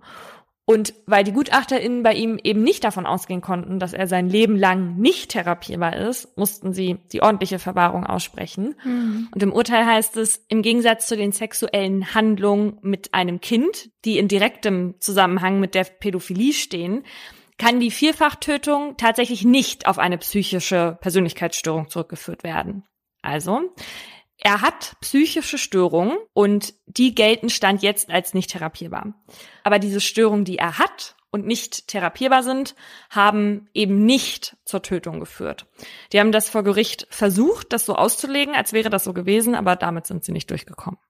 Ich finde, wenn man das so hört, dann zeigt das auch, wie kompliziert so eine Begutachtung überhaupt ist. Also welche Störung für welche Tat mitverantwortlich gemacht werden kann. Also wie zuverlässig sind solche Aussagen am Ende des Tages? Ich meine, irgendwie ist es doch beruhigend dann zu wissen, dass diese lebenslange Verwahrung nicht so oft oder eigentlich fast nie ausgesprochen wird. Ja, und am Ende können StraftäterInnen ja auch durch die ordentliche Verwahrung bis zum Get-No verwahrt werden, wenn sie weiterhin eine Gefahr für die Allgemeinheit ja. darstellen. Also so, und dann gibt es zusätzlich zu diesen beiden Formen auch noch etwas, das nennt man die kleine Verwahrung. Das ist eine stationäre therapeutische Maßnahme. Das ist beispielsweise, wenn psychisch schwer gestörte TäterInnen in eine geschlossene Einrichtung müssen und dort behandelt werden. Und dieser angeordnete Freiheitsentzug, der darf aber nicht länger als fünf Jahre sein. Der kann aber, wenn nötig, dann doch nochmal wieder verlängert werden während dieser Maßnahme, ja. Caroline H. hat ja versucht, ihre Verwahrung auf die kleine Verwahrung umtragen zu lassen. Und es wäre dann auch möglich, wenn es wahrscheinlich ist, dass sich die Rückfallgefahr über die Dauer von diesen fünf Jahren deutlich verringern lässt. Und das war bei Caroline H. aber halt einfach nicht der Fall. Und deswegen bleibt sie so verwahrt, wie sie jetzt ist. Hm. Also mit diesem Auslandsspezial sind wir jetzt auch wieder nicht sonderlich weit gereist und auch wieder in ein Land, in dem die Kriminalität in Bezug auf Tötungsdelikte vergleichbar ist mit der in Deutschland. Denn die neuen Zahlen von Eurostat belegen, dass die Tötungsrate in der Schweiz für das Jahr 2017 bei 0,38 Fällen pro 100.000 EinwohnerInnen lag. In Deutschland bei 0,44. Und wenn man sich die Kriminalstatistiken anschaut, dann wird das so ein bisschen konkreter. Da gab es in der Schweiz 2019 207 Tötungsdelikte, wozu auch versuchte Tötungsdelikte zählen. Und in Deutschland 3054 sogenannte Straftaten gegen das Leben, was damit zu vergleichen ist. Aber wenn man bedenkt, dass Deutschland fast zehnmal so viele EinwohnerInnen hat wie die Schweiz, wird das so ein bisschen relativiert. Aber man sieht ganz deutlich, ähm, dass in Deutschland das Leben auf jeden Fall ein bisschen gefährlicher ist. Und deswegen finde ich auch nicht verwunderlich, dass die Liste von Schweizer SerienmörderInnen auch gar nicht mal so lang ist. Da gab es nämlich nur fünf, im Gegensatz zu Österreich, das ja fast genauso groß ist. Und da gab es acht mehr und wir in Deutschland hatten ja 66. Mhm. Und ich muss auch zugeben, dass ich vor der Recherche zu dieser Folge keinen einzigen Fall aus der Schweiz kannte, außer den, den ihr uns ja immer vorgeschlagen habt, nämlich diesen Rupaswil-Fall. Mhm. Wie ging's dir da? Kanntest du einen außer den? Nee, ich glaube nicht. Sarah hat mir bestimmt irgendwann mal was erzählt, aber also Österreich, ich möchte jetzt keine Competition machen, aber Österreich hat halt schon den Fritze zum Beispiel kennt halt jeder. Und Natascha Kampusch auch. Ja, und Natascha Kampusch auch. Ja. Irgendwie ist in der Schweiz, obwohl dieser Rupperswil-Fall auch wirklich richtig doll dramatisch ist, hört man da irgendwie nicht so viel von, ne? Nee. Man hört generell sehr wenig über die Schweiz. Das stimmt. Dafür, dass sie fast genauso viele EinwohnerInnen haben wie Österreich. Hm. Ähm, aber eigentlich spricht das ja für das Land, also zumindest, dass man nicht so viel von solchen hochdramatischen Fällen hört. Aber ein Schweizer Fall hat mich dann doch sehr schockiert. Also neben dem Rupperswil-Fall, weil es sowas in der Form noch nicht in Deutschland gab. Und zwar spielte sich dieser Vorfall am 5. Oktober 1994 ab. Und insgesamt starben 48 Menschen. 15 davon hatten Suizid begangen und die anderen wurden getötet. Und zwar handelte es sich dabei um einen Ritualmord einer Sekte. Und diese Sekte hieß Sonnentempler. Und damals fand man dann auf einem Bauernhof etliche Leichen, die so weiße und goldene Kutten mit Symbolen drauf anhatten und in einem Kreis auf dem Boden lagen, also so dass ihre Körper so aussahen wie ja wie die Strahlen der Sonne, mhm. so ganz gruselig. Und daneben lag ein Abschiedsbrief mit den Worten wir verlassen diese Erde ohne Bedauern, um in ganzer Klarheit und Freiheit eine Dimension der Wahrheit und des Absoluten zu finden. Also so ein klassischer Fall von Gehirnwäsche. Den Anhängerinnen wurde nämlich Glauben gemacht, dass dieses kollektive Sterben der einzige Weg zur Rettung auf den Planeten Erde. Nein, nicht Erde. Welcher Planet könnte das sein? Na, woher kommt Alf? Weiß ich nicht. Melmark. Aber welcher Planet? Welchen Planeten kennen wir schon aus einer Erzählung? Ja, ähm, nicht den Sirius-Stern? Doch. Aber es ist doch kein Planet, es ist ein Stern. Naja, aber die sagen, das ist der einzige Weg zur Rettung auf dem Planeten Sirius. Aha. Naja, die wollten nach Sirius, dachten, dass sie so dahin kommen. Und das alles nur, weil der Sektenführer mit einem Vornamen eines Neugeborenen nicht zufrieden war. Quatsch. Doch. War der Name Inken? Nein. Und das war jetzt auch nicht wegen des Namens, sondern das war, weil sein Kind schon diesen Namen hatte. Ach so. Schade, dass wir die Folge zu Sekten schon gemacht haben. Dieser Fall wäre auf jeden Fall spannend. Aber scheinbar ist die Schweiz auch so ein Hotspot für Sekten. Ich glaube, wir machen uns richtig unbeliebt heute mit dieser Folge da. Aber das sagt auf jeden Fall ähm, zumindest der Schweizer Religionswissenschaftler Dr. Georg Otto Schmidt. Und allein in der Deutschschweiz gäbe es nach Schätzung etwa 100.000 AnhängerInnen von Gruppierungen mit sektenhaften Zügen. Und wenn wir diese Relation auf Deutschland übertragen würden, dann gäbe es hier rund 1,5 Millionen AnhängerInnen solcher Gruppen. Ja, die Verantwortlichen in dem Fall konnte man ja nicht mehr verurteilen, ne? Nee, die waren ja auch tot. Ich frage das sozusagen, also nicht, dass ich nicht weiß, dass wenn man tot ist, es nicht mal verurteilt werden kann, sondern ob alle Verantwortlichen dann tot waren damit sozusagen. Oder ob es noch andere gab. Nee. Aber wenn, wäre es vielleicht Mord gewesen. Der wird in der Schweiz in Paragraph 112 StGB geregelt. Und generell zeichnet sich ein Mord durch außergewöhnlich krasse Missachtung fremden Lebens bei der Durchsetzung eigener Absichten aus. Mord ist eine Qualifikation des Grundgelikts der vorsätzlichen Tötung und der Totschlag ist eine Privilegierung davon. Also man kann sich das eigentlich wie so eine Treppe vorstellen. Ne? Also vorsätzliche Tötung, Totschlag, obwohl der im StGB nach dem Mord kommt und dann Mord. Und dazu heißt es, handelt der Täter besonders skrupellos, sind namentlich sein Beweggrund, der Zweck der Tat oder die Art der Ausführung besonders verwerflich, so ist die Strafe lebenslängliche Freiheitsstrafe oder Freiheitsstrafe nicht unter zehn Jahren.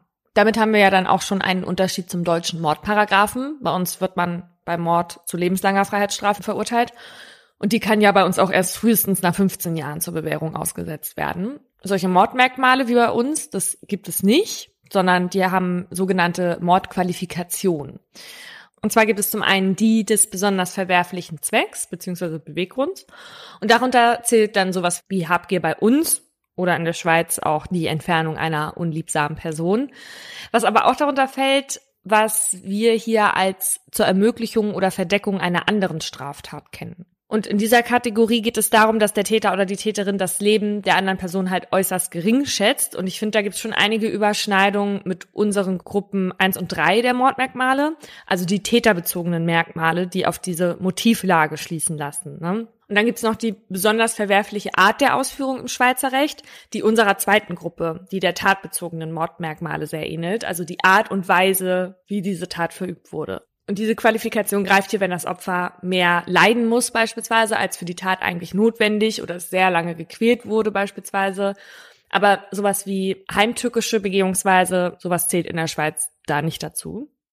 Als Totschlag zählt in der Schweiz eine vorsätzliche Tötung, wenn die Tat in entschuldbarer heftiger Gemütsbewegung passiert ist. Und als entschuldbarer Grund gilt die Gemütsbewegung, wenn der Täter oder die Täterin beispielsweise stark gekränkt, eifersüchtig oder zornig war oder Angst hatte oder sehr verzweifelt war. Und dazu ist aber wichtig, dass der Täter oder die Täterin selbst kein vorwiegendes Verschulden an dieser Affektsituation hat und auch ein Durchschnittsmensch in der gleichen Situation auch in den Affekt geraten wäre. Und da erinnere ich mich doch sehr an unsere Österreich-Folge Nummer 44, in der du mir immer irgendwas vom Marsmenschen erzählt hast. ja, das ist ja in Österreich dieser Durchschnittsmensch, an dem man sich da misst. Also an den hat man schon sehr hohe moralische Ansprüche. Anders als in Deutschland und Österreich verjährt Mord in der Schweiz übrigens, und zwar nach 30 Jahren. Der einzige Mord, der da nicht verjährt, ist der Völkermord, weil das wegen Völkerrecht verstoßen würde. Aber das gefällt nicht allen SchweizerInnen. Und deshalb gibt's immer wieder Vorstöße zu, zu einer Aufhebung der Verjährungsfrist. Erst Anfang dieses Jahres wurde das wieder besprochen und eine endgültige Entscheidung ist da auch noch nicht gefallen. Allerdings stehen die Chancen eher schlecht, denn schon 2016 gab es so einen Vorschlag aus der Politik und der wurde abgelehnt, weil es hieß, es gebe ein Recht auf Vergebung und Vergessen und man hoffe auf die heilende Wirkung der Zeit. Außerdem würde es auch praktische Gründe für die Verjährung geben, und zwar, dass die Beweiserhebung halt nach so einer langen Zeit schwerer ist. Aber sollte der Vorschlag, die Verjährungsfrist zu kippen, jetzt wieder abgelehnt werden, dann gibt es ja immerhin noch das Instrument der Volksinitiative. Und damit könnte man tatsächlich Erfolg haben, zumindest wenn man sich eine ganz ähnliche Volksinitiative ansieht, die 2008 vom Volk angenommen wurde. Die sogenannte Verjährungsinitiative, die hatte gefordert, dass Sexualdelikte an Kindern unverjährt bleiben. Und da hatten 51,9 Prozent der SchweizerInnen, die da mitgemacht haben, mit Ja gestimmt. Und so wurde die Unverjährbarkeit für Sexualdelikte an Kindern unter 12 Jahren auch 2013 erfolgreich umgesetzt. Im Vergleich, in Deutschland verjähren solche Delikte aller, aller spätestens nach 20 Jahren. Aber hier ist die Besonderheit, dass bei besonders schweren Straftaten die Verjährung frühestens mit dem Ablauf des 30. Lebensjahres beginnt. Also da hat man quasi dann auch noch bis man 50 Jahre alt ist, die Chance, Anzeige zu erstatten und dass es dann auch zu einem Prozess möglicherweise kommt. Hm, diese Änderung zur Verjährung, die besteht ja seit 2015. Und wir sehen ja auch, wie wichtig das war, das einzuführen, so, weil beispielsweise bei den Regensburger Domspatzen, von denen ich in Folge 33 erzählt habe, da hätte das unter Umständen tatsächlich auch noch was bewirken können. Weil dieser Alexander Probst, an dem habe ich den Missbrauchsskandal erzählt, der war nun, als das öffentlich wurde, 2010 gerade 50 Jahre alt. Und hätte es die Verjährungsfrist damals schon so gegeben wie heute, dann hätte tatsächlich noch jemand dafür belangt werden können.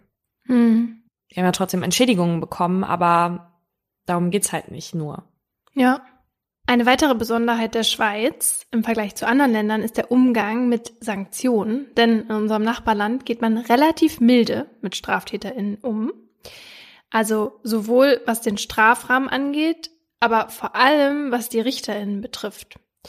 Aber fangen wir mit dem Strafrahmen an. Also Beispiel Mord, das hast du ja eben schon mal gesagt, aber für Mord kann zwar wie in Deutschland auch eine lebenslange Freiheitsstrafe verhängt werden, das passiert aber nicht oft. Und es ist bei Mord bereits nach zehn Jahren eine sogenannte bedingte Entlassung möglich. Bedingte Entlassung ist ungefähr sowas wie bei uns die Aussetzung auf Bewährung. Also für Mord kann man nach zehn Jahren theoretisch raus. Und das wird in der Praxis auch immer wieder so gemacht. Also so wurde eine zu Mord verurteilte Person im Jahr 2016 durchschnittlich nach zwölf Jahren entlassen. Dasselbe galt für Vergewaltiger. Ihr Strafrahmen reicht zwar bis zu zehn Jahren, aber Vergewaltiger saßen 2016 im Durchschnitt hier nur zweieinhalb Jahre.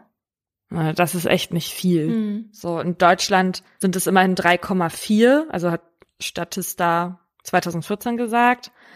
Denke aber, dass es heute vielleicht länger sein könnte bei den gleichen Delikten wegen dieser Sexualstrafrechtsverschärfung von 2016. Ja, in der Schweiz hat das vor allen Dingen mit den RichterInnen zu tun, die vergleichsweise milde urteilen, weil sie sich eben in der Regel am unteren Strafrahmen orientieren. Auch bei Körperverletzungen oder Tötungen zum Beispiel. Und ein extremes Beispiel dafür ist ein Fall aus dem Jahr 2010. Da bekam eine Frau, die ihren Ehemann im Streit mit einem Bügeleisen erschlug, nur 22 Monate Gefängnis wegen Totschlags. War das Bügeleisen an? Soweit ich weiß, war das nicht an, aber die schlug wohl mindestens zehnmal oder so mit dem Bügeleisen auf den Kopf ein. Da hat die Gesellschaft Frauen jahrelang die Hausarbeit aufgedrückt und gar nicht gemerkt, dass sie uns damit bewaffnet hat. Aber ich, also theoretisch muss das ja ein besonders schwerer Fall gewesen sein. Also weil entweder war sie halt jetzt echt richtig aufgebracht wegen irgendwas, ne? Mhm. Oder halt selbst in Todesangst und dann war das halt so ein Haustyrannenfall. Da gab's ja bei uns auch schon solche Urteile. Ja. Sie sagt auf jeden Fall, dass sie Angst um ihr Leben hatte und in der Schweiz gibt es ja diese Milderungsgründe und da haben viele auf sie zugetroffen, also wie zum Beispiel auch, wenn man Reue zeigt. Und es ist aber dazu ja trotzdem noch im Rahmen, ne? Weil es ist ja mindestens ein Jahr. Ja, es ist im Rahmen, genau. Und deswegen ist es ja, also ist es ja völlig im Rahmen. es ist ja dann sozusagen gar nicht unbedingt was Besonderes, ne? Weil, also es hört sich jetzt für uns erstmal so wenig an, aber es ist im Grunde genommen was völlig Legitimes, das dann in diesem Strafrahmen zu machen. Ne? Bei uns wäre das ja mindestens fünf Jahre. Ja, aber das ist ja genau das, was die auch anprangern, also was viele anprangern, dass sie eben am unteren Drittel des Strafrahmens, dass sich da orientiert wird und nicht mal höher gegangen wird. Und ältere Statistiken zeigen auch noch, dass es nur wenige Länder gibt, in denen so wenig Verurteilte überhaupt ins Gefängnis müssen, wie in der Schweiz.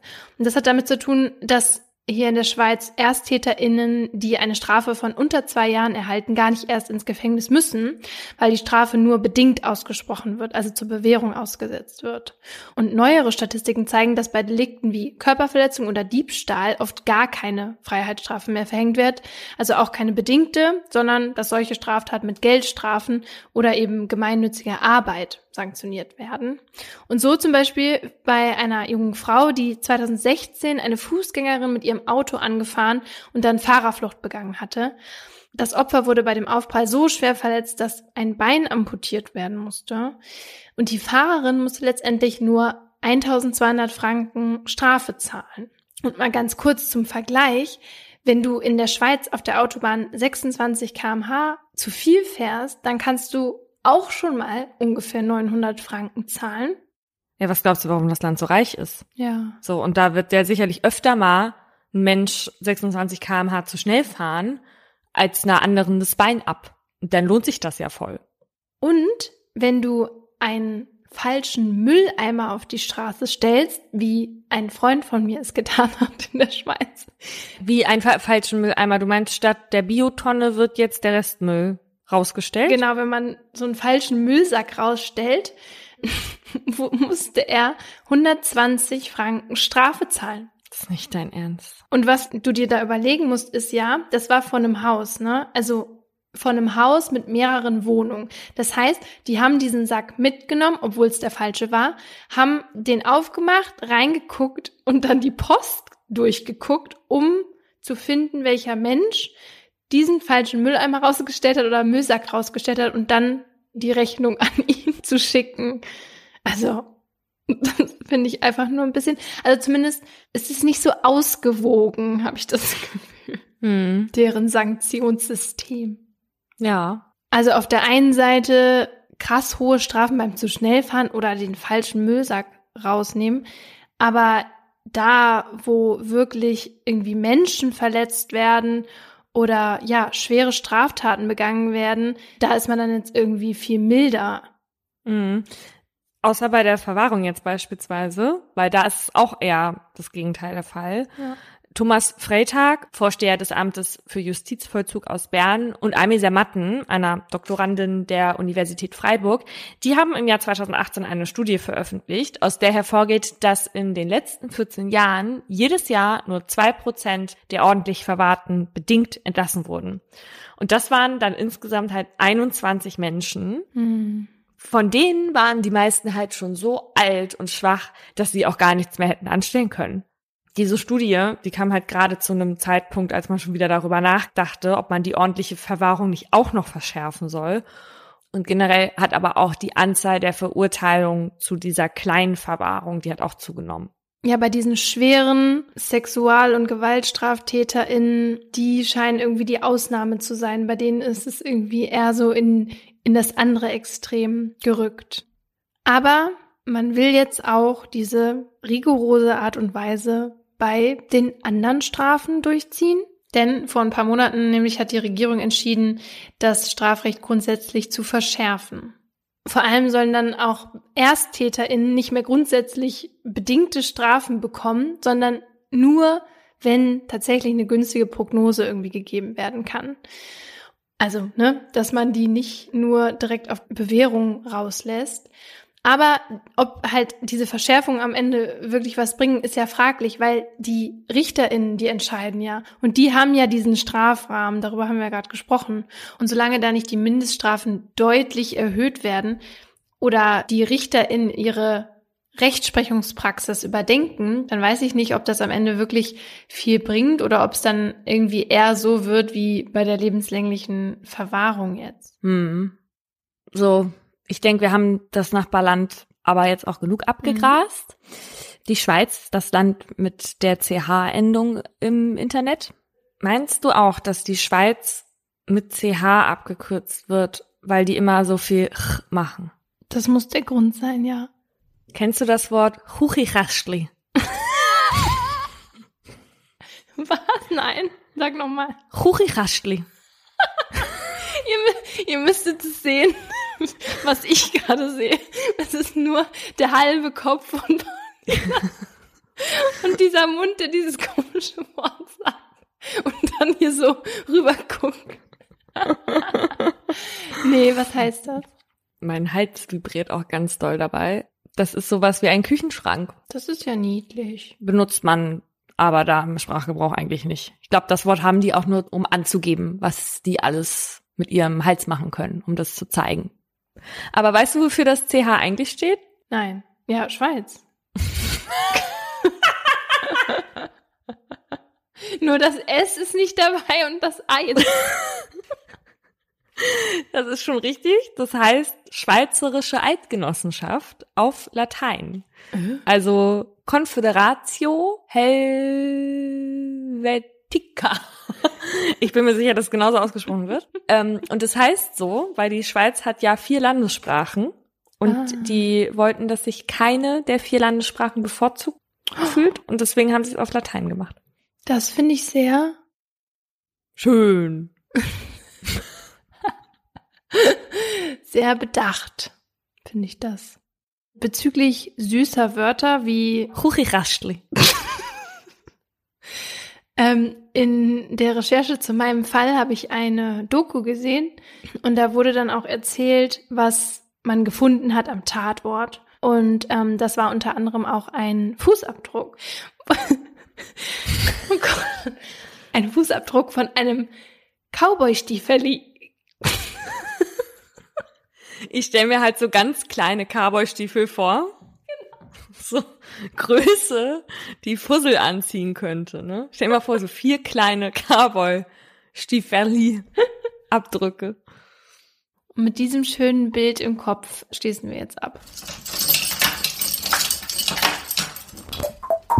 Das war ein Podcast von Funk.